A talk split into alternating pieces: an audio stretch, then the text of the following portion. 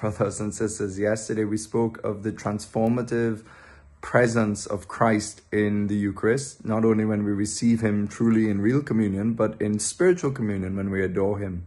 And when with our faith we reach out and we actually touch Christ. Remember, that's one of my favorite themes that faith is a real contact with Jesus. Anytime we think of Jesus, it's not simply just a nice memory, like if we think of other things in life.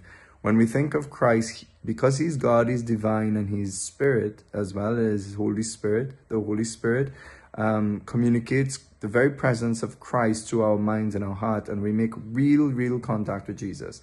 So when we adore Christ in, in, in adoration, we're somehow, even though He is over there, as we look at Him in the tabernacle or the monstrance, we make an interior contact and we're with Him from within, really, and we, we touch Him and, and uh, make that spiritual contact which transforms our soul with divine life, divine energy, um, giving us, uh, you know, transforming us. Really, something that we won't appreciate till, please God, we go to heaven and we'll see all our hours of prayer, what it has done for us and for the world.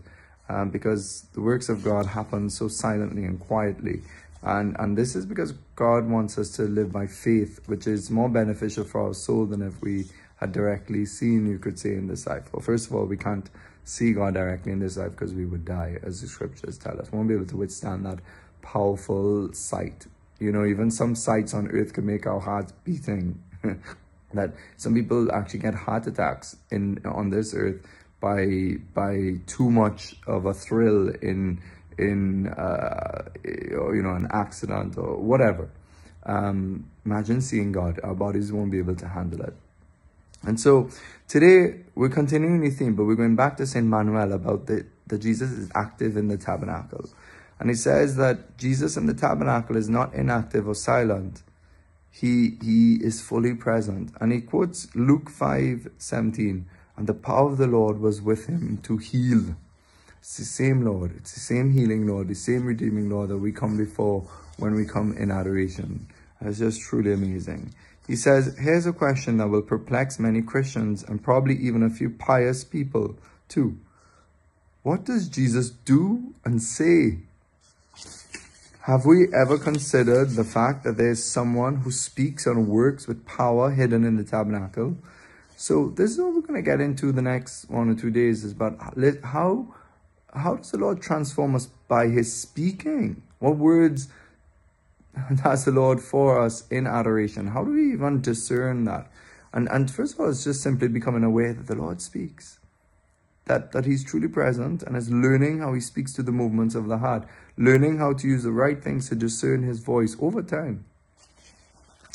You know, he goes on to say that many Christians, uh, they just go to adoration out of routine, so therefore they don't benefit from the Lord speaking, that they, they don't go with a lively enough faith to, to really believe that the Lord could speak to them. And so they bury the seed of faith in the pot of their routines, of their comfort, of their idiosyncrasies, their selfishness. And I repeat selfishness, because this is the one that covers and smothers the faith in the soul. Arrogance and self love, which are what selfishness is composed of, obstruct and destroy spiritual knowledge acquired. So, this is why holiness will always bring us closer to Christ and open up our soul to listen to hear the voice of God more and more. Uh, when we're engrossed in ourselves and in, in our own decisions, our path, moving away from the commandments, moving away from the gospel way of life, our soul becomes hard and and, and we lose out on the thrills and the higher uh, joys that could be ours in this life by, by divine union. He goes on to say, where he's talking, you know, about to do and to say, when he spoke about Christ says and does in the tabernacle, he says, but who can discover what is said and done in a place where one cannot hear or see anything? The Lord in the tabernacle is so silent and still. It seems he doesn't ask for more than our silent adoration. Nevertheless, I tell you that there is no place on earth with activity more fruitful than that which is done in the tabernacle. It is not for the eye or the ear of the flesh to perceive these things, but for the ear and the eye of the soul.